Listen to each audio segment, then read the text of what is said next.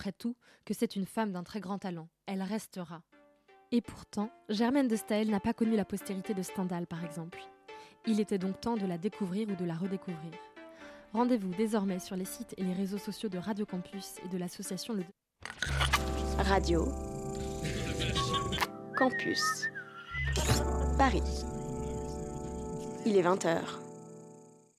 C'est pas grave, on est pas là pour se polir. Il y a un rapport avec la pâté pour chien. C'est le chat. Je suis, je suis, je suis. Bah je me poile, je me poile. Et mon poing dans ta gueule À celle de CRS, je préfère ta matraque. Mordez, Ah ouais léchez, Et alors, franchement, où est le mal, hein lapez, Pas cette semaine. frottez-vous. Un genre de tu préfères qui a mal tourné. Ici l'agent Johnson. Johnson Non, pas lui, l'autre. Se rasait. Je suis pas une crème anglaise Merde quoi. International, toujours pas de guerre entre la Belgique et la Nouvelle-Zélande. Chablis Hebdo, c'est tous les vendredis à 19h sur Radio Campus Paris. Radio Campus Paris.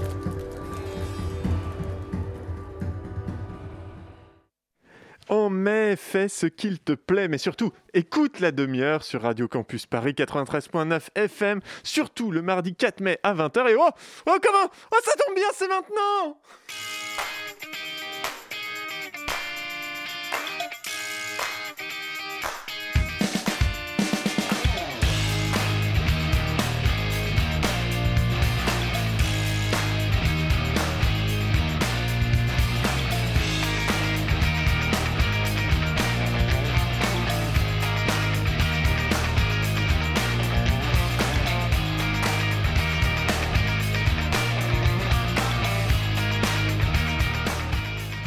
Bonsoir, bonsoir auditeuris, c'est Pitoum, tu es à l'écoute de la demi-heure, bienvenue dans cette émission mensuelle qui n'est là ni tous les mois, ni qui ne dure vraiment une demi-heure en réalité. On est sans doute à la radio ce qu'un candidat en marche est à l'écologie, un bon gros mytho. Mais trêve de bavardage, je suis pas seul dans le studio ce soir puisque Jérémy euh, est avec moi, à peu près. Comment ça va? Ça va. Ça se passe bien? Ouais. On n'est pas du tout à la bourre. Non. Il n'y a pas du tout Margot euh, à la réalisation, d'ailleurs, qu'on salue, qui n'a pas pris de micro devant elle parce que, voilà, elle aime pas ça, mais euh, on, on- on la salue. Bonjour, et qui est venue nous chercher en nous disant Eh, Mais au fait, vous vous souvenez que vous avez une émission? Ah oui, tiens c'est vrai, sinon on se mettait au micro. Bref, ne nous mentons pas. euh, en plus, Jérémy, euh, en plus, c'est vraiment nul pour moi ce soir. J'étais le seul à avoir bossé, en fait. C'est pas la première fois. Hein. C'est pas la première fois. Oui, mais j'ai fait des émissions seul. Alors ça contrebalance. C'est pas la première fois non plus. Euh, donc bah écoute, euh, moi j'en ai pas foutu une rame effectivement, mais on va avoir quand même ton sujet chiant dans quelques instants.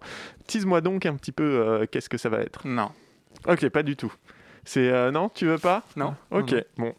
Écoute, je trouverai bien Si, des gens pour on- faire cause on- commune avec moi. On commémore ce soir. On commémore, voilà. Euh, en seconde partie d'émission, euh, nous allons recevoir, enfin recevoir, nous allons euh, écouter Arnaud Bontemps, Covid oblige, hein, porte-parole du collectif Nos Services Publics, qui se mobilise pour dénoncer les dysfonctionnements de l'administration. Et euh, là, pour une fois, bah, ce sont des hauts fonctionnaires hein, qui se mobilisent et qui prennent la parole. C'est suffisamment rare pour qu'on s'y intéresse, et donc on s'y intéressera, bien évidemment, juste après le sujet chiant. De 20h à 21h sur Radio Campus Paris, c'est la demi-heure. c'est plutôt des cons. Merci Pitoum pour cette euh, transition de haute volée. Alors ce soir, cher toi qui nous écoutes, je voulais parler de la commune. Vous vivez dans l'une des 35 357 communes de France, regroupées au sein d'une des 1263 intercommunalités. Chaque jour, le maire et toute son équipe agissent pour vous. Alors oui, certes, mais non, c'est pas exactement ce que je voulais dire. J'ai pas dit que je J'avais sou- pas compris ça, moi, ouais. Ouais. Je- J'ai pas dit que je souhaitais parler de ta commune, mais de la commune avec un, un C majuscule.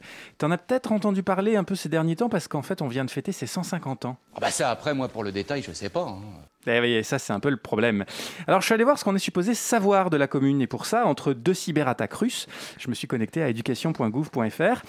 J'ai essayé d'échapper au message de propagande de Jean-Michel Blanquette affirmant entre deux insultes sur l'islamo-gauchisme qu'il était le meilleur ministre de l'instruction publique de l'univers depuis ce fumier de Jules Ferry.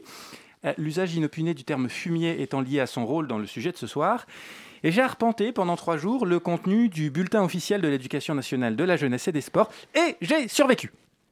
Et dans le numéro spécial, euh, numéro 1 du 22 janvier 2019, page 8 de l'annexe 2, c'est vrai, Mais non, bah, on, on, on ira vérifier. j'ai trouvé la pépite, le Graal, le contenu du programme d'histoire-géographie de première générale. Bon, alors j'ai toujours pas compris comment fonctionne le nouveau bac maintenant, mais j'ai trouvé ce que je cherchais. À la question depuis 2019, qu'est-ce qu'un lycéen ou une lycéenne est supposé savoir de la commune? J'ai la réponse. 1871, euh, Louise Michel pendant la commune de Paris. Voilà, voilà. Super, bonjour la pédagogie. Voilà, tu peux le dire, c'est c'est Il y sibyllin. a une petite illustration au moins ou Euh, non, non, non, c'est Ah, vraiment une ligne et rien d'autre. Voilà, c'est un peu court aussi, donc on, on va avoir besoin de contexte, hein, pas mal de contexte. Donc, euh, nous sommes sous le Second Empire, période libérale. Et le 19 juillet 1870, Louis-Napoléon Bonaparte, ou Napoléon III, déclare la guerre à la Prusse, qui n'est donc pas encore l'Allemagne. Le 2 septembre, le même Bonaparte est fait prisonnier à Sedan par les Prussiens, et plus globalement, bon, tout le Second Empire se fait démonter sa tronche. Donc le 4 septembre, sous la pression de la foule parisienne, les députés déclarent la proclamation, la proclamation de la République, la troisième en l'occurrence en France. C'est un peu un coup de force hein, du parti républicain, aidé par le peuple parisien, contre les monarchistes et les bonapartistes. D'ailleurs, la proclamation de la République, elle est orale, hein, il n'y a aucun vote constitutionnel par exemple. Donc en quelque sorte, la République s'est autoproclamée elle-même en profitant de l'effondrement du Second Empire. Or, les Prussiens ne veulent négocier qu'avec un gouvernement issu d'une assemblée élue. C'est fait le 8 février 1871, mais les élections donnent l'assemblée aux monarchistes qui ont fait campagne en appelant à la paix. D'ailleurs, le 17 février, Adolphe Thiers, lui-même monarchiste, est élu chef du pouvoir exécutif de la République française par la nouvelle assemblée réunie à Bordeaux. À ce moment-là, oui, une, une remarque? C'est chaud quand même. C'est- Oui, c'est chaud. c'est chaud. C'est pas fini d'ailleurs. D'ailleurs, tu remarques, cher toi qui nous écoutes, que c'est déjà un peu le bordel. J'ai dit Adolphe Thiers, monarchiste, est élu chef du pouvoir exécutif de la République française. Oui, ça m'a ça m'a chafouiné. C'est un peu bizarre. hein. Ouais. Ouais, ouais, bon. Eh ben oui, parce qu'en fait, les monarchistes n'ont pas trop le choix. Ils doivent accepter la République pour le moment. Par ailleurs, le gouvernement dit continuer le combat euh, contre les Prussiens, mais ne fait rien et laisse pourrir la situation. Donc Paris finit encerclé par l'armée prussienne et le gouvernement se barre à Bordeaux. Pourquoi? Bah, Les Prussiens font le siège de Paris et occupent une bonne partie euh, nord de la France. Donc il est plus prudent de se barrer en zone libre. Donc c'est la République, mais le gouvernement est monarchiste et veut foutre la République à terre pour remettre un bon vieux Bourbon, le roi, hein, pas le whisky, sur le trône. Par ailleurs, ce gouvernement veut la paix quand Paris, sous le siège prussien, refuse de capituler. Bon, et la commune dans tout ça? C'est compliqué, mais c'est compliqué Vous croyez pas qu'on a autre chose à foutre? Et je te préviens, cher toi qui nous écoutes, ça va empirer niveau explication. Alors, cela dit, si tu t'emmerdes, tu peux toujours retourner écouter Hanouna et stimuler tes neurones en te mettant des frites dans les narines. On est en République, pas de problème. Bravo. Ah, le, le, Ah, le classisme, cliché. Ah, bravo, euh, bravo. Je, je ne cautionne pas. Merci, euh, Pitou. Ah, ou, hum, alors, euh, où en étais-je? Ah oui, alors, euh, notre nouvelle Assemblée nationale, républicaine, mais en fait monarchiste, passe de Bordeaux à Versailles. Versailles, la ville des rois, quand même. Et les habitants de Paris refusent la défaite, donc la paix des monarchistes, donc refusent le pouvoir de la nouvelle Assemblée monarchiste et affirment la permanence des idéaux révolutionnaires. Bah ouais, des monarchistes à long terme, ils veulent le retour de la monarchie. C'est difficilement compatible avec les idéaux de la Révolution. Donc, Paris se dote d'un comité central et le 18 mars 1871, alors que Thiers envoie l'armée pour récupérer les canons parisiens de Montmartre et de Belleville, bah, l'armée fraternise avec la population, se rebelle, liquide deux de ses généraux et l'émeute devient la commune de Paris et organise des élections. Alors ça c'est mon résumé un peu perso. hein. Pour la suite, euh, moi si je m'en tiens au manuel de première que j'avais sous la main, c'est euh, plutôt très simpliste. Pitoum, s'il te plaît. Les insurgés parisiens élisent le 26 mars au conseil de la commune, un conseil de la commune pardon, qui pose les bases d'une démocratie directe. Thiers réussit à rassembler 150 000 hommes, les Versaillais, et fait commencer un nouveau siège de la capitale sous le regard des Prussiens. Paris est investi le... Investi? Oui. Par- Pardon, Paris est investi le 21 mai. Commence alors la semaine sanglante. De violents combats se déroulent. La dernière barricade tombe le 28 mai. Il y a 25 000 morts dans les rangs des communards. Voilà, pouf pouf, emballer c'est peser en quelques lignes, merci Pitoum. Voilà, la Je l'ai bien commune. Mais très bien, très bien. La commune, c'est des gens qui voulaient des trucs démocratiques. Bon, non. Hein. Euh, ça part en couille, donc on les liquide, plus de problème. La commune, c'est simple. hein, voilà. Bon, au pire, au pire, c'est un truc de politicien actuel.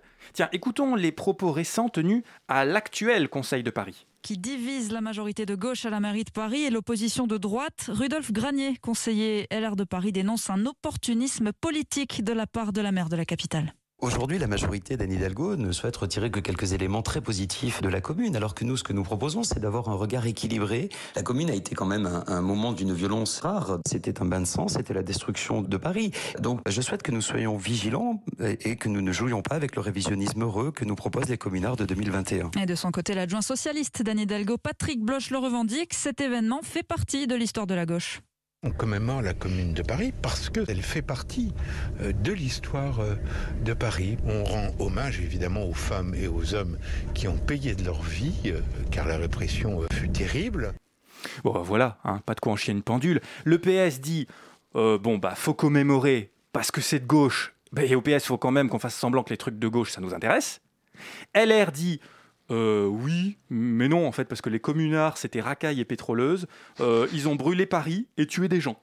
Et LREM dit acceptons la start-up commune, mais en même temps, euh, libérons-la des entraves économiques qui la gênent et réformons les retraites. Ils disent surtout la fin. C'est la fin. vraiment surtout la fin. J'ajouterais que franchement, euh, bon, tout ça pour 72 jours dans l'histoire de France, euh, ça va quoi. Laissez-moi retourner sur Netflix. Alors, alors, alors, au lieu de commémorer pour le seul plaisir de commémorer, revenons sur le début de la commune et ce que j'ai dit précédemment. On pourrait croire que ce que j'ai dit est suffisant pour donner le, contexte dans lequel émerge la commune de Paris. Pas du tout. Alors, c'est vrai, de la commune, on ne retient que quelques images, au rang desquelles celle de l'hôtel de ville qui brûle, dont on ne sait d'ailleurs pas si c'est vraiment les communeux qui ont, mis, qui ont mis le feu, la chute de la colonne Vendôme, ou des deux généraux que les communeux font fusiller.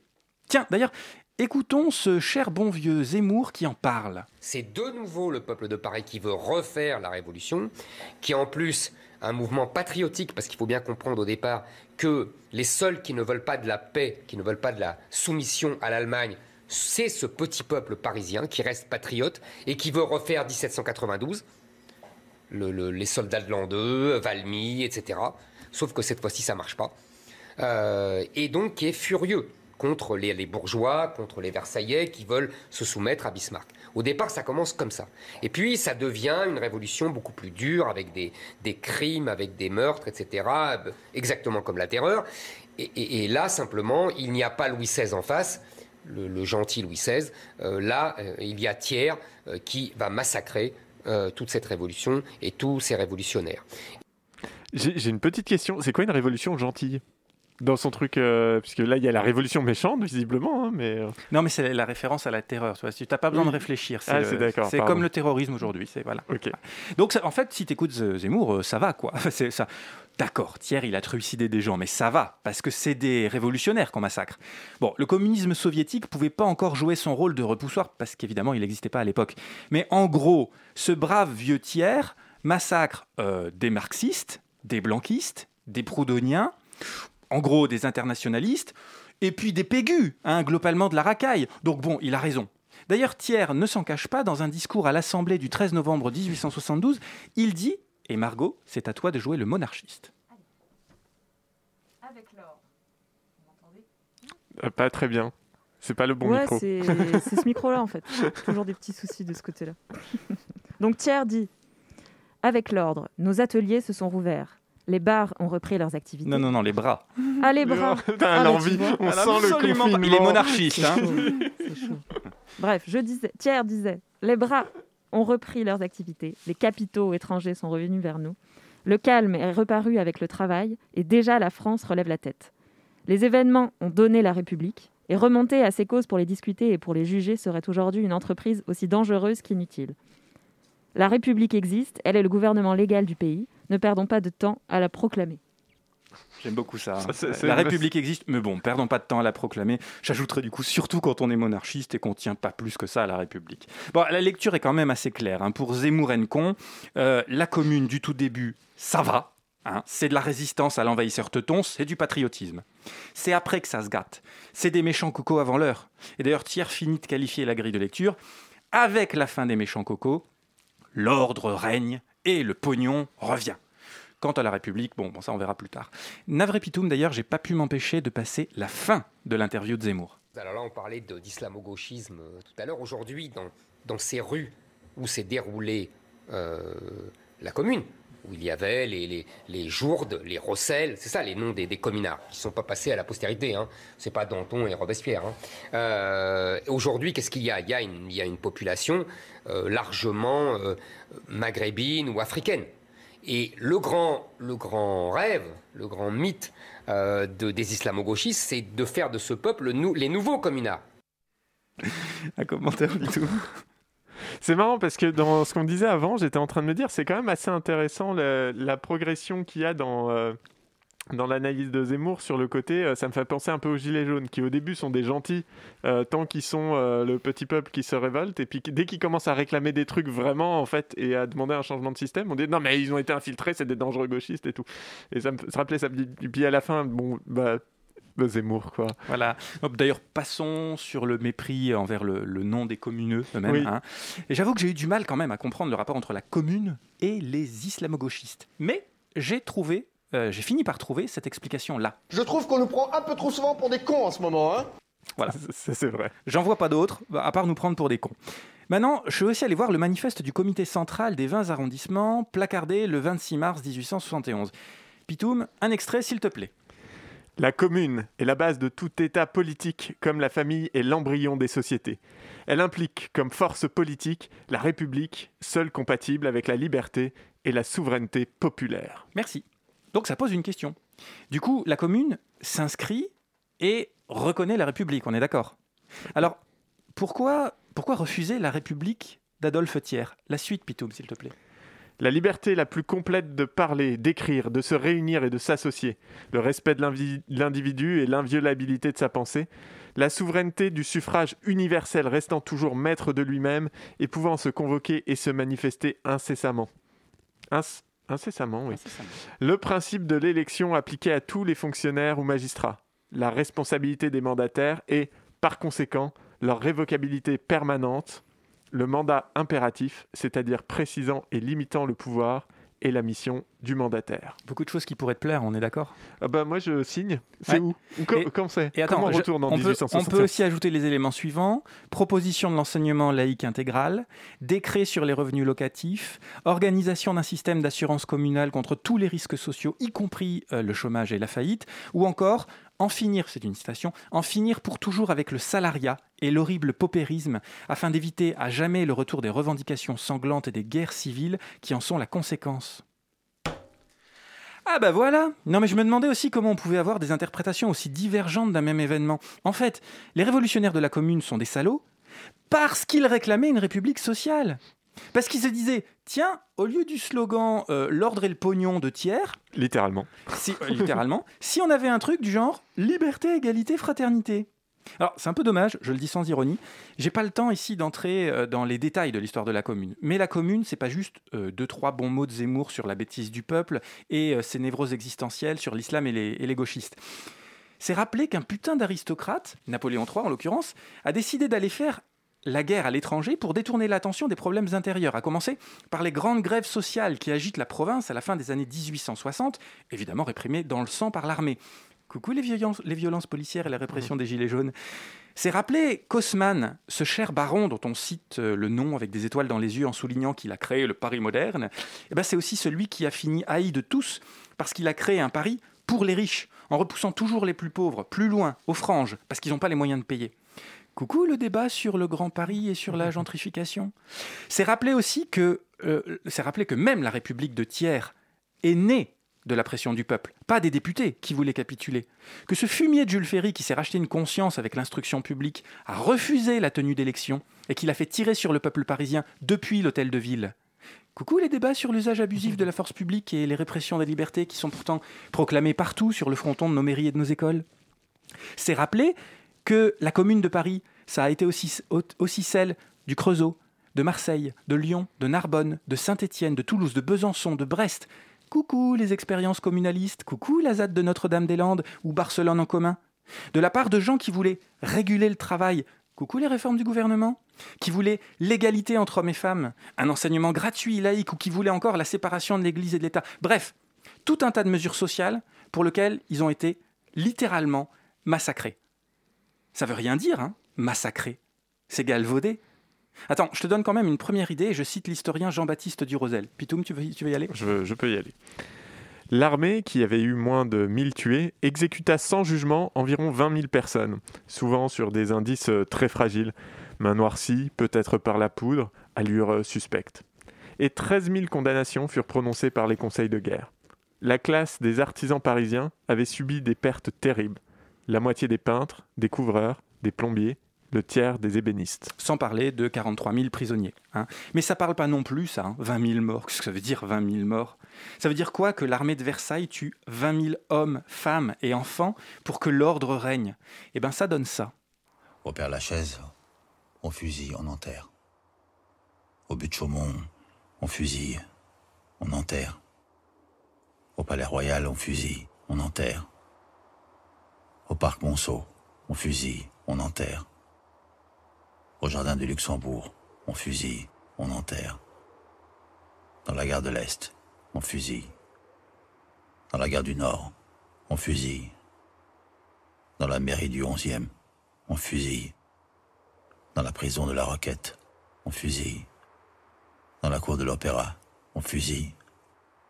Sur l'île de la Cité, on fusille. Dans l'école polytechnique, on fusille. Place du Panthéon, on fusille. Place Vendôme, on fusille. Partout dans Paris, on fusille.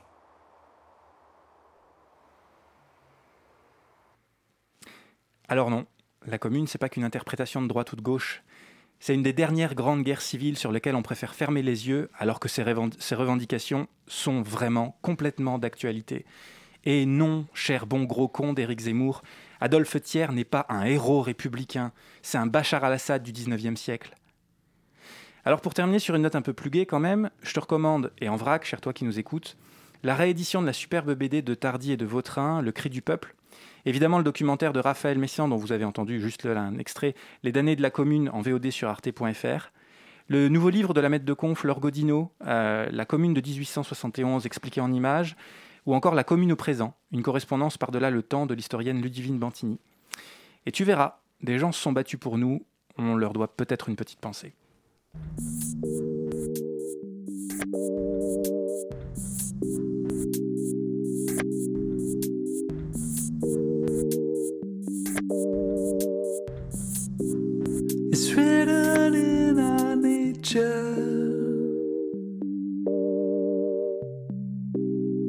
Stories that we tell.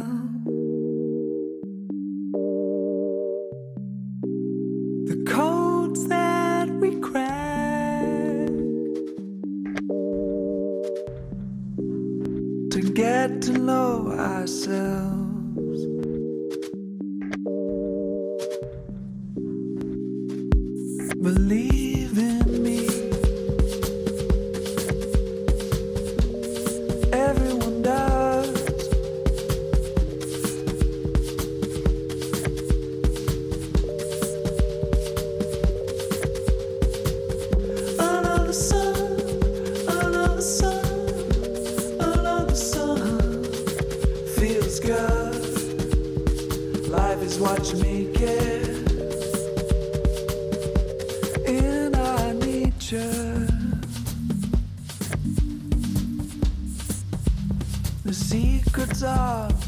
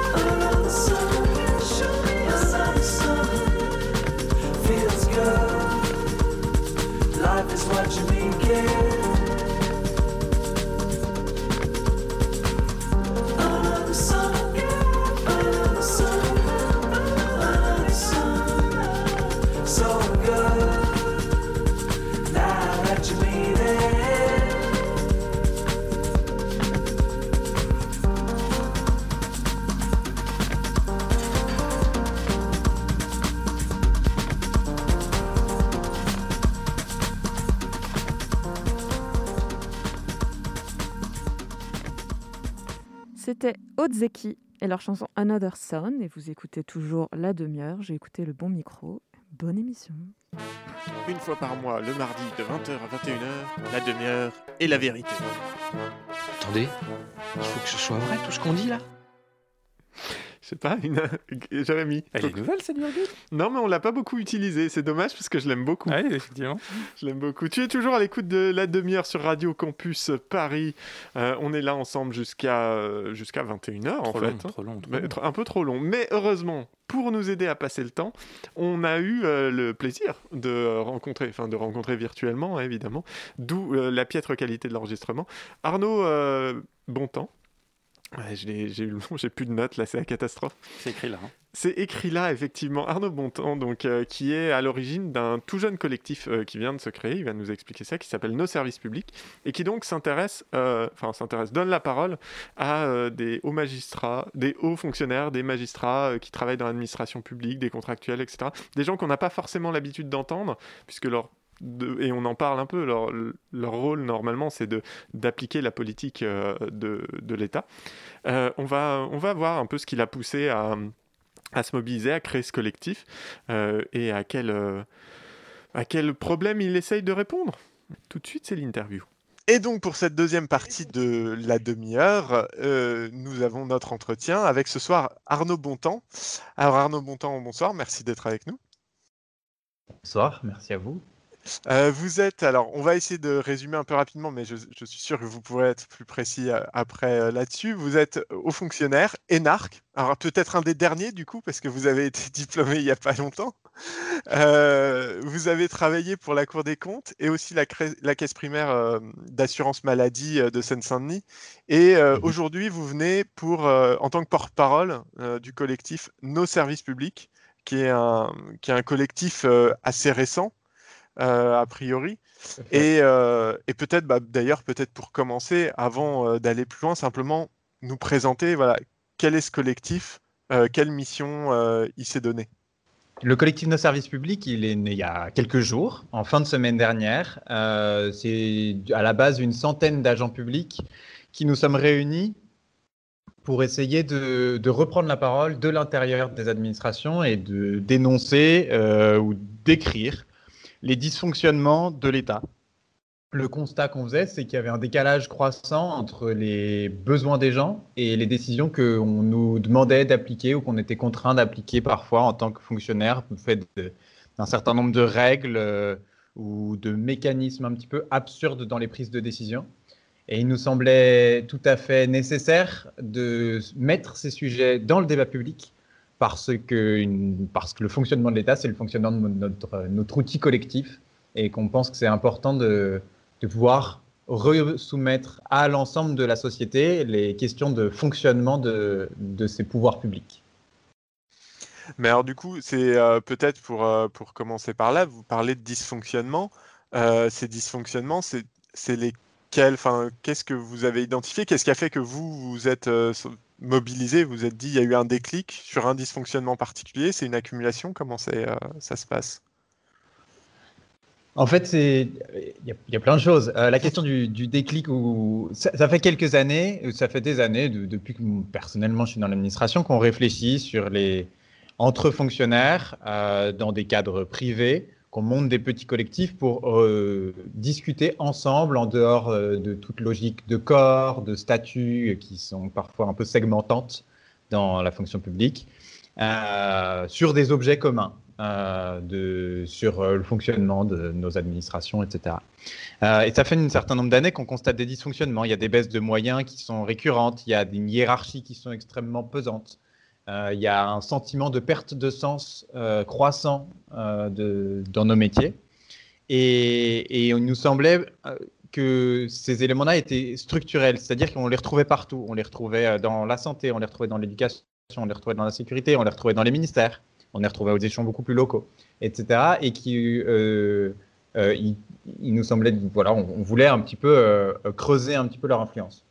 Le, la crise sanitaire, elle exacerbe un certain nombre de ces tensions, elle les met en, exergue, et à certains égards, elle agit comme un révélateur ou comme, euh, quelque chose qui accentue un certain nombre de ces dysfonctionnements. Euh, c'est aussi pour ça que je pense que le collectif euh, naît maintenant, c'est qu'on on se dit que ce décalage est de plus en plus difficilement supportable. On a une crise sanitaire, économique, une crise climatique, une crise sociale, une crise à des tas d'égards démocratique, avec des- une défiance qui croît entre les citoyens d'une part et puis l'État d'autre part. Et donc pour toutes ces raisons, il nous semblait nécessaire d'essayer de- d'apporter notre pierre pour refaire fonctionner à l'endroit l'ensemble de, de, de ces services publics. Du coup, moi, j'aurais une question par rapport à ce que vous venez de dire. Euh, on va dire par rapport à la réforme en général, si vous pouvez vous positionner. Parce qu'en fait, la réforme de l'action publique ou de l'administration publique ou du, corps des fonctionnaires, on en parle depuis, je pense que depuis que l'État existe, probablement. Euh, mais prenons des exemples plus récents. Euh, La RGPP, de, donc la, sous le mandat de Nicolas Sarkozy entre 2007 et 2012, ou plus récemment les lois de modernisation de l'action publique sous, sous le quinquennat Hollande, c'est là aussi porté par une idée de réforme. Là, j'ai- vu là récemment la loi de transformation de la fonction publique, c'est le, slogan, c'est faire de la fonction publique du 21e siècle plus agile, plus ouverte, plus attractive.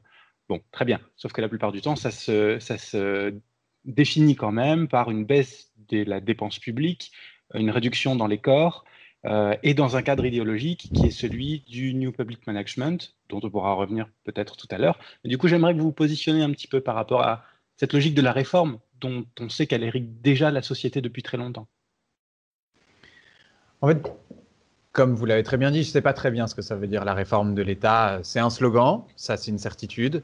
Euh, la réalité qu'il y a derrière, elle est beaucoup plus difficilement euh, plus difficilement appréhender. Euh, Il y a, si je schématise, je pense, un peu deux grands volets. Il y a un premier volet euh, que vous avez un petit peu décrit, c'est la baisse des moyens. Euh, quand vous disiez euh, RGPP, donc la révision générale des politiques publiques sous Nicolas Sarkozy, c'était symbolisé par ce, ce non-remplacement d'un fonctionnaire sur deux qui part en retraite. Une baisse des moyens, une baisse des effectifs très concret, moins de profs, moins de moins d'agents de sécurité, etc. Ça, c'est un volet qui, qui est assez récurrent dans les différentes euh, euh, réformes entre guillemets successives de l'État. Puis il y a un autre élément, peut-être un petit peu plus récent, quoique je n'en suis même pas tout à fait sûr, c'est euh, les paillettes de la réforme, c'est l'innovation, c'est euh, de faire du, du plus agile, vous l'avez dit, euh, du plus attractif, c'est de faire des Fab Labs, c'est de faire des startups d'État aujourd'hui. Euh, beaucoup d'éléments qui par ailleurs sont très intéressants et qui partent de bons diagnostics, je pense souvent, qui partent de dysfonctionnement, on applique des méthodes intéressantes. Euh, simplement, ça reste en marge. Euh, et donc, c'est appliquer des bonnes méthodes sur des objets qui, surtout, dont on ne veut surtout pas qu'ils rentrent dans le cœur des dysfonctionnements de l'administration. C'est justement ce qu'avec le collectif, on va essayer de s'attacher à définir. C'est-à-dire que euh, quand on parle de réforme de l'État, on, dit euh, ou, des problèmes de l'État, on peut dire ah il y a il pas assez de moyens, ou alors ah il y a trop de moyens. Euh, on dit les énarques c'est pas bien, ils pantouflent, faut leur couper la tête. Globalement, je suis pas fondamentalement en désaccord ni avec le manque de moyens, ni avec le fait qu'il y a quelque chose qui va pas très bien dans l'ENA. Simplement, ça suffit pas. C'est extrêmement pauvre comme réflexion, et si on met plus d'argent dans un truc qui tourne pas en rond, ça fera juste plus d'argent qui tourne pas en rond. Euh, donc, on voudrait essayer de- d'identifier ce qui, qui fait le, fondement des dysfonctionnements. Euh, et probablement, à la fin de notre réflexion, en tout cas, c'est un peu une des intuitions que j'ai aujourd'hui, on arrive à des questions de répartition du pouvoir. Euh, aujourd'hui, le pouvoir dans, dans l'État, c'est particulier. L'État, c'est un agent d'une préfecture au fin fond du Finistère. Son chef ultime, c'est, si c'est l'agent des, des finances publiques, ce sera le ministre des Finances. C'est-à-dire la chaîne hiérarchique, vous voyez, est euh, tentaculaire. Elle est immense.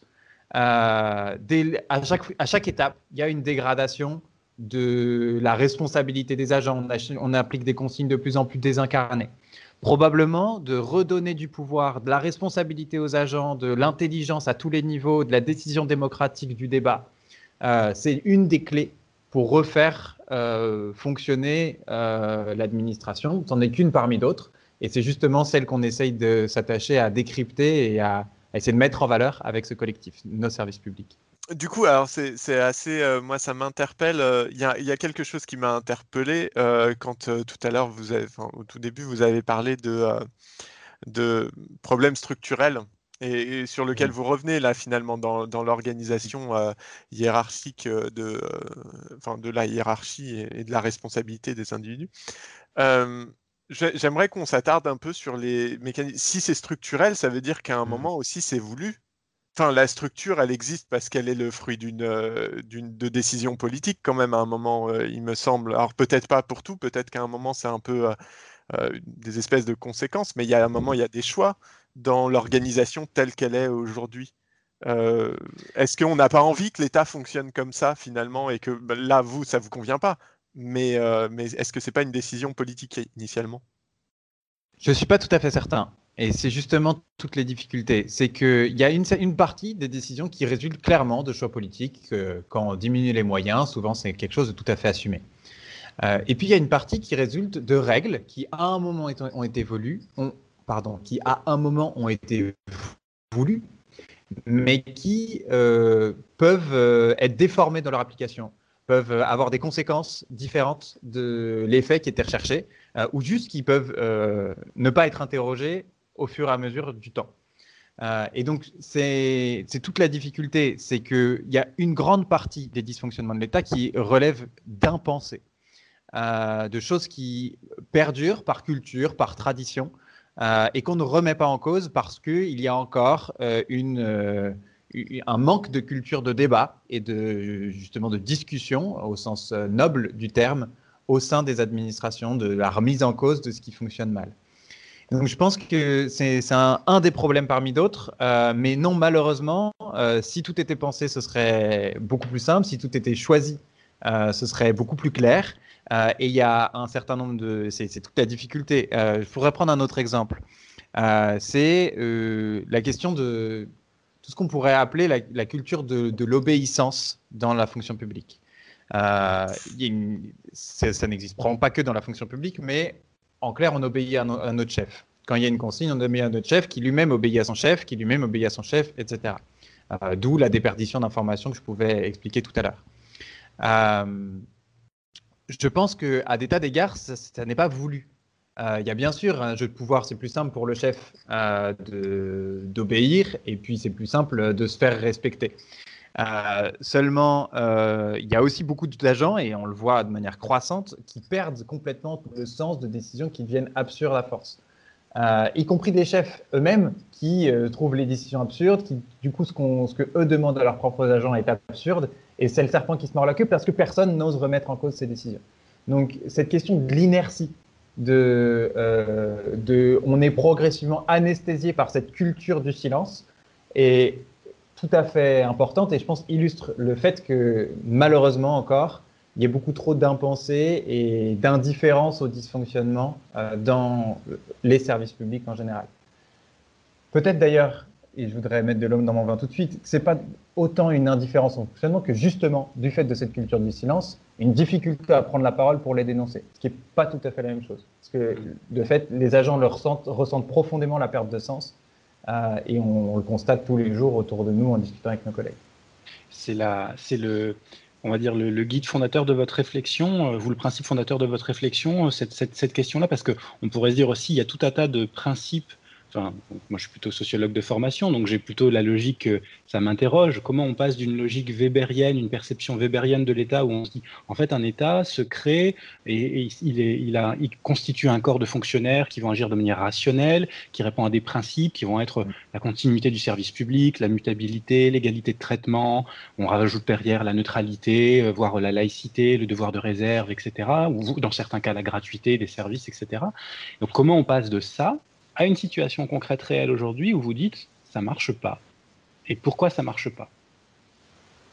Euh, je pense que justement cette, euh, ce mythe de la décision rationnelle euh, est une part du problème. Si je si de schématiser un petit peu les différents problèmes structurels que je constate dans la fonction publique, je, je mettrais cette culture de l'obéissance dont je parlais tout à l'heure. Je mettrais une austérité qui devient endémique et je mettrais une dépolitisation des problèmes. Euh, c'est évidemment très schématique et puis ça me, me demande qu'à être critiqué et approfondi. Mais euh, justement, euh, cette dépolitisation des problèmes, je voudrais revenir dessus parce que elle vient, aujourd'hui, elle est tout à fait incarnée dans l'idée de on ne fait plus des politiques de droite, on ne fait plus des politiques de gauche, on fait des politiques pragmatiques, on fait des politiques de bon sens, on fait la seule solution possible. Et encore, dans cette crise sanitaire, l'absence de débat sur les, les différentes options, l'absence de pouvoir du Parlement dans la possibilité de critiquer les différents moments de confinement ou de déconfinement, etc., nous euh, fait comme si tout ça était exempt de débat et comme si tout ça en fait ne découlait que d'une analyse rationnelle des faits, d'ailleurs des faits dont on n'a pas toujours connaissance nous-mêmes et on aimerait bien euh, un peu, parfois un peu plus de transparence dessus. Euh, je crois que c'est pas ça la réalité. Je crois que euh, il y a, y a que la décision narrationnelle euh, ne, ne procède toujours que d'un choix, euh, ne procède toujours que d'une option. On, choisit euh, A ou on choisit B, et derrière on fait la décision rationnelle pour appliquer le mieux possible A ou B. Pardon, c'est extrêmement abstrait ma manière de parler. Euh, Bah, pour, pour résumer, l'idée de euh, dire qu'à un ouais. moment, à un moment le, le, le, le choix d'irrationnel n'est qu'en fait qu'une conséquence d'une vision politique. En fait, ça serait dire, si- si je schématise, si je comprends bien, c'est dire qu'à un moment, à un problème donné, il y a une réponse qui est euh, forcément idéologiquement marquée. Euh, et non pas une réponse de bon sens, ce qui est un peu une absurdité quelque part de dire ça, puisque le bon sens n'existe que dans un contexte euh, euh, idéolo- idéologique donné. Et donc, en fait, la, rationalité n'intervient qu'après coup, quand on sait déjà vers où on veut aller, si j'ai bien compris ce que vous... En partie, et surtout que la, la rationalité ne peut procéder, je crois, que du conflit, que de la confrontation entre différentes idées. Et on a une décision rationnelle que si on la passe au prisme de toutes les critiques qu'elle pourrait subir. Euh, et donc, sans conflit, on a des décisions bêtes. C'est bête, c'est simple. Et aujourd'hui, euh, à des tas d'égards, notre administration devient bête parce qu'on ne questionne plus un certain nombre de choix, de, règles anciennes, je le disais. Euh, et puis, c'est le dernier problème. Je parlais de l'obéissance tout à l'heure. la question de l'austérité est tout à fait frappante. Aujourd'hui, un bon fonctionnaire, c'est un fonctionnaire qui fait des économies. Après le Ségur de la santé euh, en mars, euh, ou pardon, pas du tout mars, euh, à l'été de- dernier, on a eu d'un coup une sorte d'afflux d'argent dans la santé. Beaucoup de personnes étaient désemparées parce qu'elles ne savaient pas quoi faire de tout cet argent, puisque leur métier d'habitude, c'était de couper. Et donc, ça donne des, des décisions absurdes où on constate des problèmes, mais on ne sait plus réfléchir en termes de solutions, on réfléchit en termes d'économie. Euh,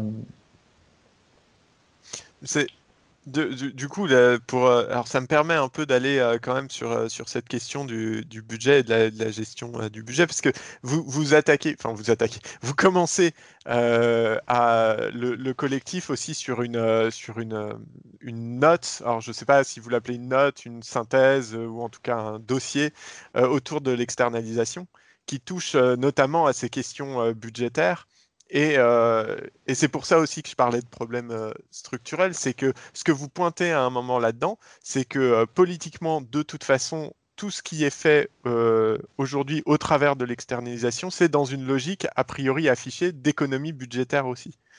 Est-ce que peut-être on peut partir un petit peu là-dessus pour déjà voir ben, ce, que vous, ce que vous pointez du doigt dans l'externalisation des, des compétences de l'État? Euh, d'une manière générale ou dans les services publics Euh, et, euh, et ensuite ben, peut-être voir un peu effectivement quelles sont les lois qui potentiellement ben, le- l'encouragent ou la mettent en place cette externalisation. L'externalisation, d'abord, qu'est-ce que c'est? C'est confier au privé, en tout cas une association, une entreprise, un bout de mission du service public. Ça a toujours existé. Depuis qu'il y a du public, le privé travaille avec. Euh, au XVIIe siècle, on a séché les marais avec euh, des capitaux privés où on exploitait les canaux de navigation. Ça s'est accéléré progressivement, une phase d'accélération au milieu des années 90, justement avec toutes ces dynamiques dites de réforme de l'État, qui euh, ont entendu, c'est des Juppé, donc Premier ministre en 1995, euh, avait une, circulaire dans laquelle il entendait redéfinir les places respectives du public et du privé dans la gestion euh, des affaires publiques. Et euh, donc, on confie à partir des années 90 un nombre croissant de missions entières au, secteur privé. C'est un peu le deuxième mouvement, une sorte d'accélération dans, dans cette dynamique de réforme de l'État. Il y a un troisième mouvement, au milieu des années 2000, donc on date à peu près à cette période-là, dans laquelle on ne confie plus entièrement des missions du privé, du public vers le privé, parce qu'on ne peut plus confier, on ne peut pas confier un hôpital entier en gestion privée ou une école, une, école primaire entière. Donc, on va confier des petits bouts de l'hôpital ou des petits bouts de l'école, le nettoyage, la restauration, le conseil stratégique. Euh, et donc, progressivement, euh, on voit se dessine ce paysage au travers des, des décennies de mitage de l'action publique euh, qui devient parsemé de, bouts du privé et en fait, qui ont des conséquences assez importantes, c'est que on perd les compétences qui étaient au préalable les nôtres. Il y avait des métiers qu'on savait faire, du conseil, euh, des fois de la restauration, des fois du nettoyage. Le, le nettoyage dans un hôpital, c'est extrêmement stratégique. C'est de la désinfection, c'est euh, on peut pas faire ça n'importe comment, mais comme n'importe quelle euh, autre fonction. Euh, et donc on perd ses compétences. Euh, et des fois, on, va tellement loin dans les réductions de moyens qui nous obligent à externaliser que on perd même on perd la capacité de d'encadrer le prestataire qui lui a la compétence. C'est la parabole du maître et de l'esclave de euh, c'est plus on fait, plus on est compétent, moins on fait, plus bah, plus on perd et à force ceux qui font acquièrent une compétence telle qu'ils peuvent être libres de leur mouvement euh, de manière absolument euh, inconsidérée. Et sur certaines fonctions stratégiques de l'État, euh, ça peut mettre en danger la souveraineté de, des missions, de numérique, de données de santé mal stockées, etc. Et sur, sur justement ces, ces compétences, à un moment, il y a quand même le, discours qui est de dire pourquoi on se priverait euh, de, euh, d'employer des gens qui savent faire malgré tout. Parce que, alors j'entends bien le, discours de euh, on perd nous la compétence en interne, mais la logique veut quand même qu'on essaye du coup de donner ce travail aux gens qui savent. Est-ce que c'est- est-ce que c'est un problème fondamentalement? Est-ce que c'est la manière dont c'est fait qui pose problème? Euh, Est-ce que c'est l'argent qui est consacré? Que- Quels sont, enfin, pour vous, en quoi, euh, en dehors de la perte de compétences que, que j'entends, est-ce qu'il y a d'autres aspects qui sont problématiques dans ce- cette démarche-là? Et, et je me permets d'ajouter en, en complément de cette, cette, cette question, vous parlez de mitage de l'action publique, mais il y a quand même du coup tout un arrière-plan théorique qui consiste à dire le privé fait mieux, le privé fait moins cher. Et j'aimerais savoir si c'est vrai. Euh, D'abord, c'est important de dire que c'est pas en soi l'externalisation qui est un problème. Je pense qu'il y a des externalisations très stratégiques. La, direction départementale des finances publiques du Finistère peut-être euh, n'a pas envie de gérer elle-même sa restauration et peut la confier à un prestataire privé. Peut-être que c'est plus stratégique pour elle et ça me choquerait pas. Le problème, c'est quand l'externalisation n'est plus un choix, est une contrainte. Et c'est ce qui se passe dans les dernières euh, décennies, euh, quand on réduit tellement les moyens, euh, y compris avec des contraintes absurdes. Une contrainte importante, c'est celle qu'on appelle celle du plafond d'emploi. C'est-à-dire que vous avez un budget, mais dans ce budget, vous pouvez n'en consacrer qu'une fraction, euh, 20, 30, 50%, à l'emploi d'autres personnes. C'est-à-dire que des fois, vous avez 80, 70, 50% de votre budget euh, que vous ne pouvez, avec lesquels vous ne pouvez pas employer des gens, mais vous pouvez signer un chèque au privé. Euh, ça pose des questions fondamentales et ça, ça, juste tout, ça, ça, ça empêche de faire tout le choix stratégique. Potentiellement recruter quelqu'un, ce serait plus, plus intéressant parce que plus pérenne, parce que euh, parce que plus respectueux de conditions de souveraineté, parce que plus flexible, parce que moins cher. Euh, néanmoins, on ne peut pas le faire. Certains prestataires, et, donc Et donc, on a euh, derrière, euh, derrière cette, idée, ces, contraintes juridiques croissantes, un vrai problème de perte de choix. Simplement, on ne fait plus les choix. Bien sûr, c'est un peu votre deuxième question, tout ça est appuyé par un discours qui mythifie l'action privée. L'action privée sera moins chère. Mais alors ça, il faudrait se demander le coût des, regarder un tout petit peu le coût des consultants. Euh, pour avoir travaillé un peu dans le, le domaine informatique, certains qui facturent à 1500 euros hors taxe la journée, je peux vous dire que moi, fonctionnaire, je suis pas payé comme ça. hein. Comment ça? Ah bon? Très. Flexibilité, flexibilité, un contrat, il n'y a rien de plus rigide qu'un contrat passé avec une entreprise privée. Alors, ça dépend bien sûr des contrats, mais ça nous lie, ça lie les deux parties. Donc si on veut faire évoluer fondamentalement le service entre-temps, euh, c'est extrêmement compliqué, ou alors ça entraîne là aussi des surcoûts. Compétences, je crois qu'il y a une mythification des compétences euh, de cabinet de conseil par exemple. En fait, euh, très souvent, ils sortent des mêmes écoles que les fonctionnaires. Des fois même, ils sortent des mêmes écoles, simplement, eux, ils ont raté les concours de la fonction publique. Donc, il faut, il faut je, ca- je caricature de manière pour forcer le trait. Je pense qu'il y a d'excellents prestataires. et- oui, non, mais j'entends. Euh, mais encore une fois, je caricature volontairement, mais euh, derrière, je pense qu'il faut bien comprendre que euh, à chaque fois, c'est un choix différent qui dépend du contexte. Ça n'est jamais une solution récurrente. Et les normes qui entravent aujourd'hui la gestion publique contraignent à faire des choix sous-optimaux. Pardon du terme barbare, mais des choix qui sont bêtes pour l'action publique et qui, qui nous gênent, y compris de manière pérenne dans l'exercice de nos missions. Brice parlait euh, tout à l'heure de, problèmes structurels liés à l'action publique.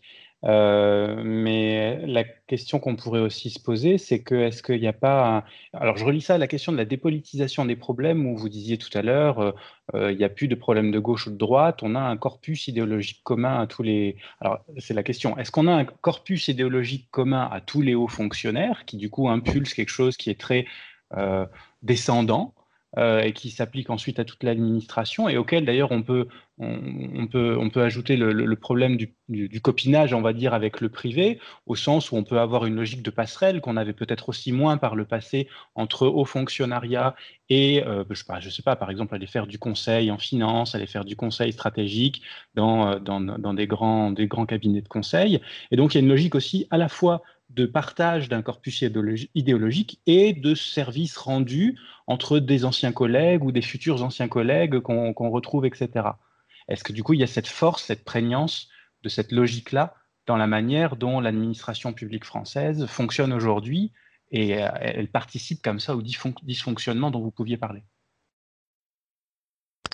Euh, je pense qu'en plus, il y, a- en partie de- des deux problèmes que, que vous soulignez. Euh, euh, J'en avais un troisième, mais je l'ai perdu. Euh. Euh, clairement, je pense qu'il y, a un peu des deux, problèmes que vous soulignez. Je ne sais pas s'il y a un corpus idéologique commun. En tout cas, il y a des bornes communes de réflexion. C'est-à-dire que on n'est pas tous d'accord sur ce qu'il faut dire, mais on a une conscience de ce qui sort du cadre. Euh, et c'est notamment ce qu'on nous apprend dans les préparations au concours administratif, c'est que euh, n'y a, pas- des solutions qui sont universellement reconnues, euh, mais il y en a qui sont universellement bannies. Augmenter les cotisations sociales, augmenter les impôts. Je prends celles-ci parce qu'elles sont tout à fait évidentes et parce qu'elles sont surtout, elles, nous bloquent, je pense, particulièrement. Mais j'en sais rien, on pourrait dire annuler la dette ou que sais-je. Je ne dis pas que c'est la solution en, tout temps, je dis juste qu'on ne les envisage pas. Euh, donc c'est un premier problème. Et il y a un deuxième problème que vous soulignez aussi, c'est euh, une homogénéité. Euh, les structures actuelles de l'administration, mais pas que, de la société, nous permettent de rester entre nous de, dans un tout petit milieu. Et à Paris, c'est particulièrement flagrant, euh, puisque le principe d'une capitale, c'est de mettre euh, dans une tout petit espace euh, des gens d'une même classe sociale, une classe toute petite, elle aussi.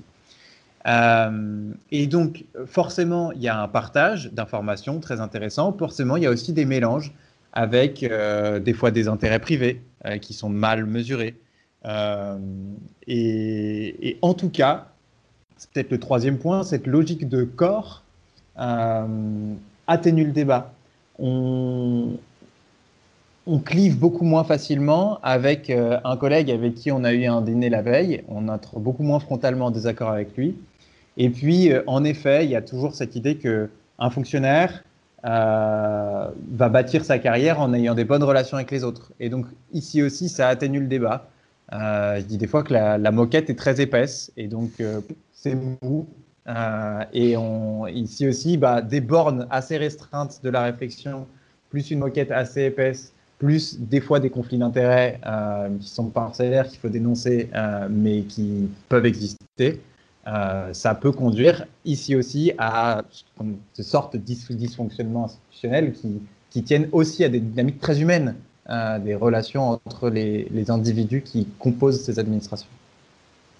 Mais alors du coup, justement, sur les individus, et c'est assez intéressant que qu'on parte euh, là-dessus, puisque dans votre, je dis manifeste, je ne sais pas comment l'appeler, parce que c'est votre présentation sur, euh, sur le site euh, nosservicespublics.fr, si je dis pas de bêtises, euh, vous, vous parlez justement de ce sentiment à un moment de solitude, quand peut-être idéologiquement, en tant qu'individu au sein de cette structure, vous vous sentez en décalage avec...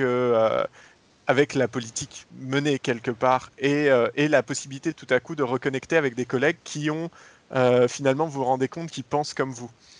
Et il y a quelque chose, moi, qui m'a frappé euh, à la découverte du collectif et avec un peu tout ce que vous avez déjà diffusé, à savoir, donc, il y a cette note de synthèse sur l'externalisation. Il y a, vous reprenez la tribune euh, également euh, sur l'AME, la réforme de l'AME, voilà, que vous dénoncez, l'aide médicale d'État. euh, et, euh, et, puis, euh, et puis même, alors, de manière un peu euh, plus, euh, plus subtile, entre guillemets, euh, la sémantique, l'utilisation de l'écriture inclusive, dans, euh, même si elle est, elle est censée être euh, obligatoire, je crois, dans l'administration, en tout cas c'est une recommandation dans l'administration à un moment, il y a une recommandation.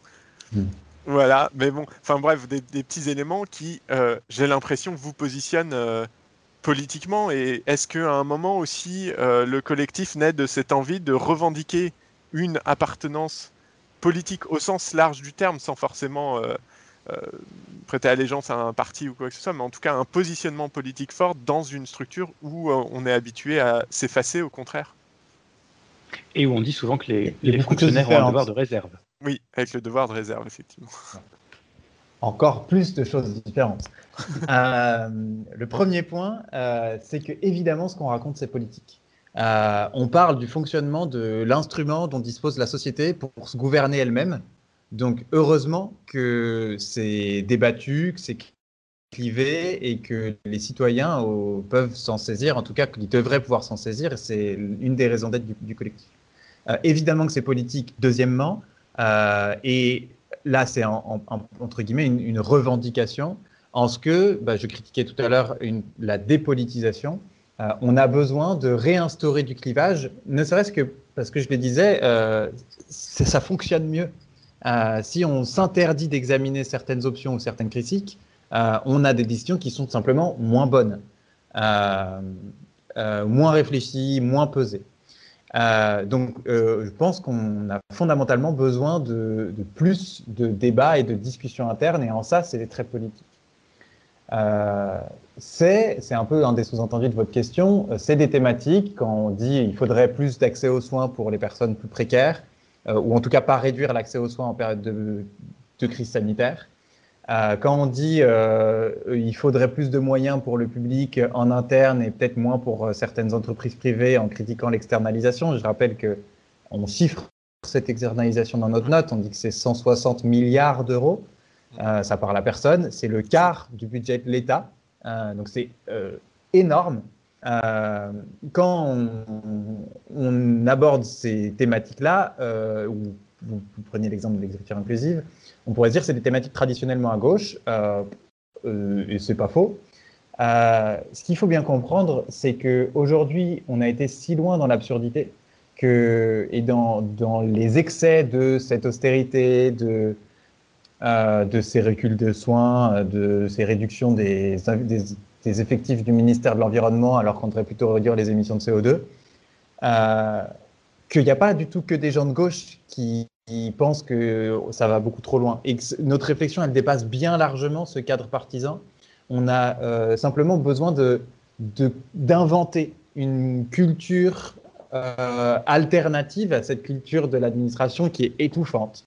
Euh, on a besoin de et pour ça, au, premier rang desquels il y a de, de, tout ça, il y a probablement une prise de parole supérieure, une répartition un petit peu différente du pouvoir euh, et une rationalité un petit peu différente des, de, des décisions, en tout cas qui essayent de plus peser euh, des questions euh, d'inégalité ou même d'objectifs des politiques publiques, objectifs santé, objectifs lutte contre le réchauffement climatique, et pas juste la baisse des dépenses à court terme, je précise, parce que euh, des fois, euh, baisser les dépenses à court terme, c'est les faire, les faire augmenter euh, après-demain. et, pardon, allez-y. Jérémy, tu avais une oui, question. Oui, mais je laisse, finissez votre, votre raisonnement. J'aurais. Ouais. Le, le dernier point que vous avez souligné, c'est celui du devoir de réserve. Oui. le devoir de réserve, on, on l'invoque tout le temps, mais il n'y a pas grand monde qui sait le définir.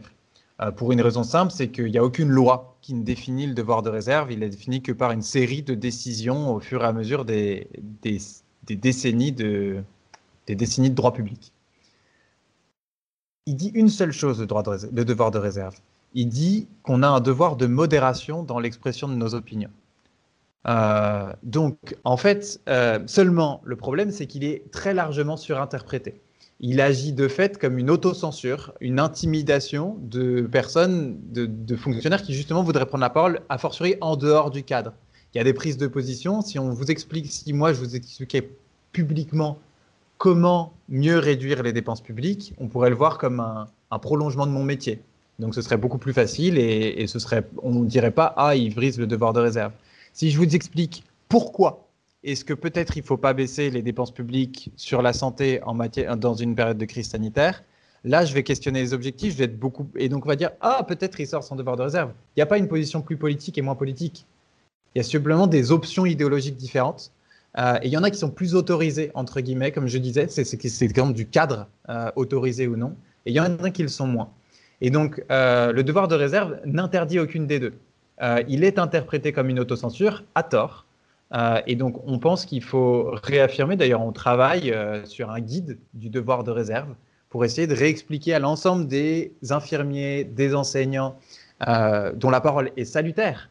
Heureusement qu'on a des enseignants pour nous expliquer les protocoles sanitaires dans les écoles euh, et comment ça marche concrètement. Sinon, on ne comprendrait pas grand-chose. Heureusement qu'on a les infirmiers qui nous expliquent ce que c'est une surcharge euh, de services de réanimation. Sinon, là aussi, on ne se rendrait pas compte de la réalité. Et ben, on a besoin d'agents qui, dans les ministères, euh, dans les préfectures, nous expliquent comment ça marche une prise de décision, pour ici aussi qu'on se rende compte de la réalité et qu'on remette du débat public sur ces fonctionnements internes qui ont des conséquences importantes sur derrière l'action des pouvoirs publics. Pour rebondir du coup sur ce que vous dites, enfin à titre personnel, moi je trouve ça très intéressant cette question de la politisation ou non politisation et des fonctionnaires et des réponses que l'administration peut apporter.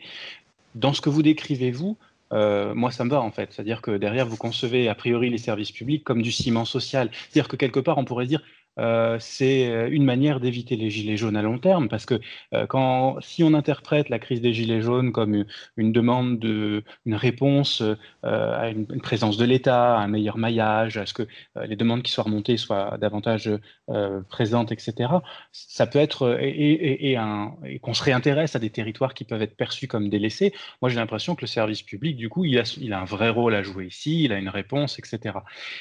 Sauf que je peux jouer aussi l'avocat du diable et dire, mais en fait, euh, un, une administration, je n'ai pas voté pour elle. Un fonctionnaire, je n'ai pas voté pour lui. J'ai voté pour un gouvernement. Le gouvernement, lui, est là pour appliquer, théoriquement, après, un programme politique pour lequel euh, je l'ai choisi.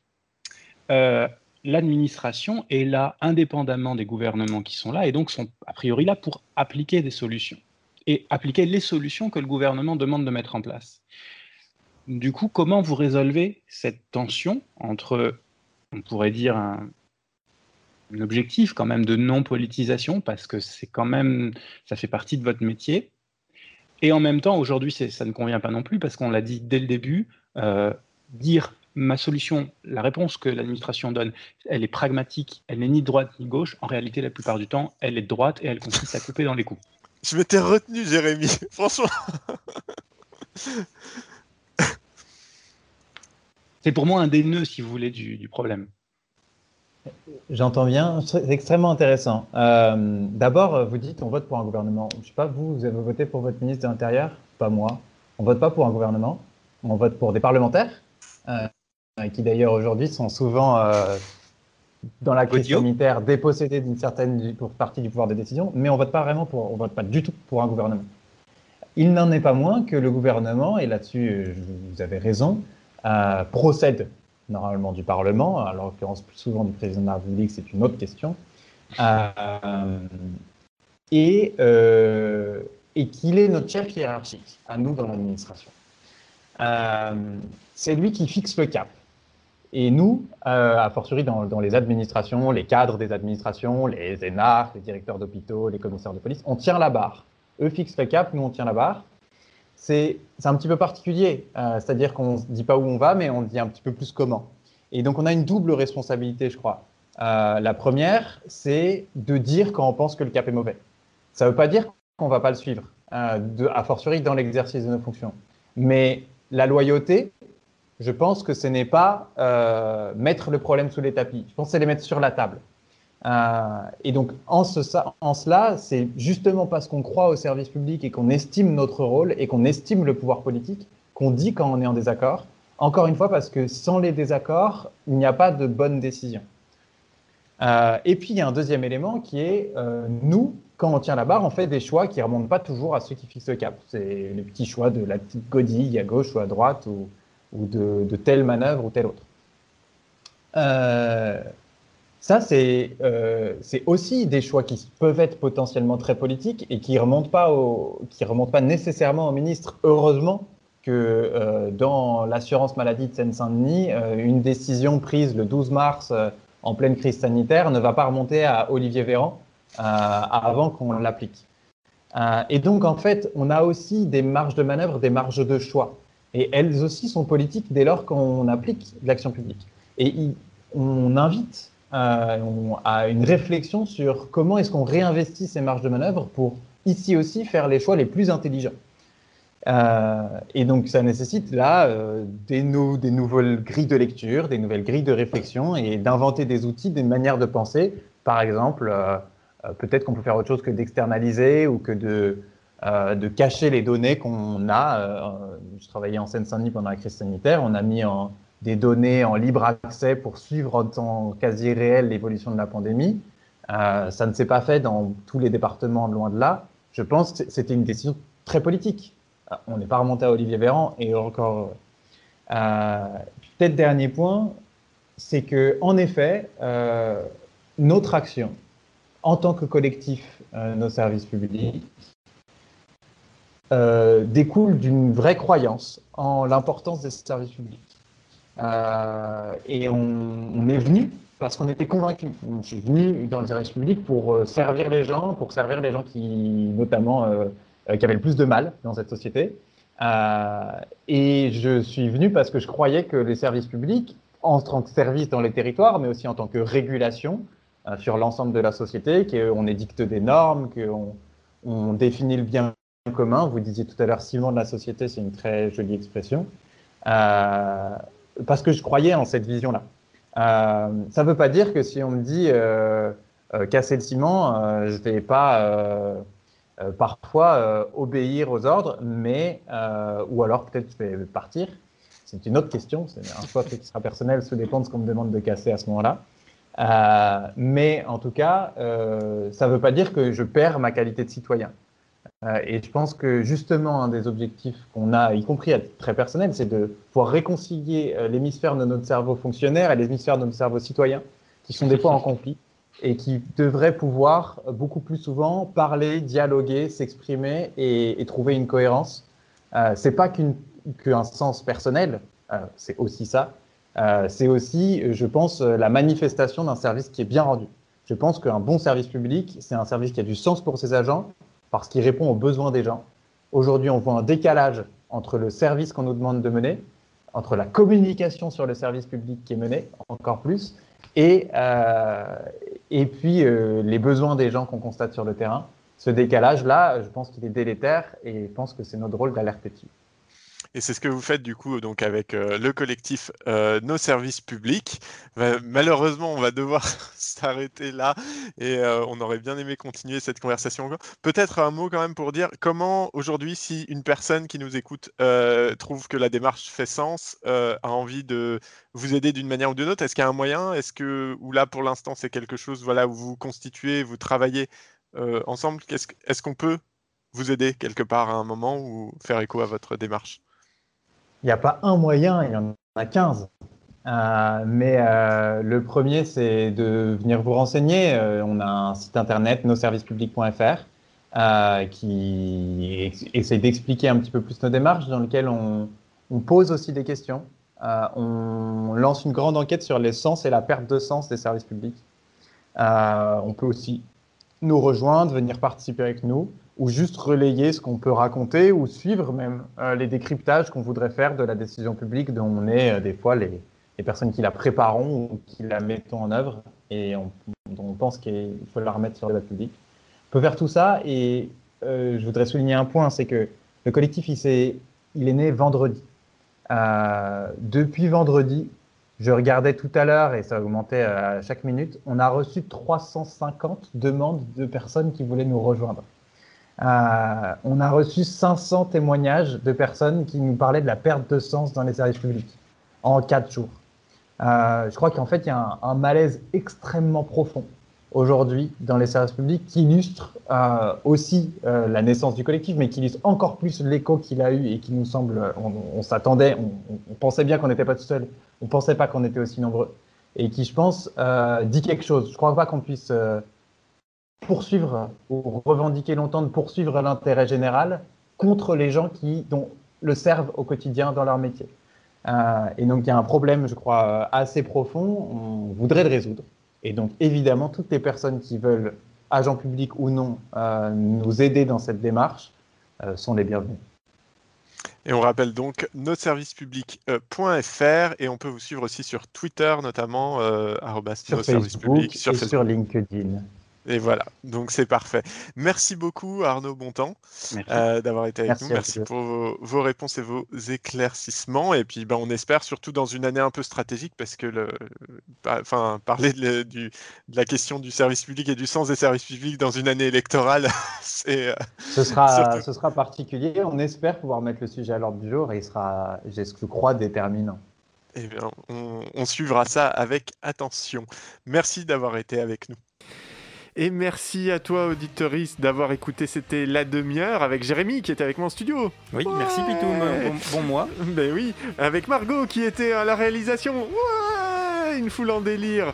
Euh, on rappelle, on remercie aussi Arnaud Bontemps euh, pour euh, nous avoir accordé cette interview que tu retrouveras en version longue dans le podcast sur radiocampusparis.org et sur tous les réseaux sociaux. N'oublie pas qu'en ce moment, il y a une campagne de crowdfunding pour nous aider à la radio. Si tu aimes entendre ces émissions dans tes oreilles, eh bien, il faut nous aider. C'est le site sur radiocampusparis.org, il y a les infos et sur nos réseaux sociaux. En attendant, reste à l'antenne, car tout de suite après, c'est BRTZ Radio Show. On n'a pas le temps pour une passerelle. Thibaut n'est même pas là de toute façon, mais ils arrivent avec forcément de la bonne musique. Nous, on se dit à dans un mois. À dans un mois.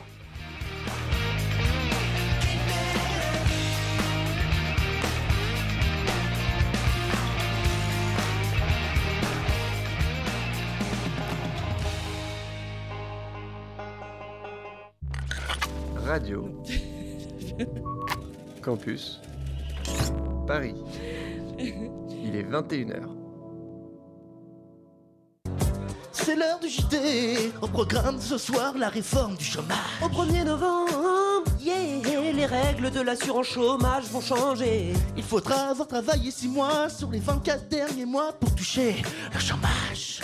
Mais la durée minimale d'indemnisation va passer de 4 à 6 mois. Rien ne change en revanche pour les plus de 53 ans. 53 ans, yeah. Et la grande nouveauté de cette réforme, C'est que les travailleurs qui démissionnent pourront avoir accès au chômage. à condition que ce soit pour préparer une reconversion professionnelle. Chablis Hebdo, c'est tous les vendredis à 19h sur Radio Campus Paris. Radio. Campus. Paris.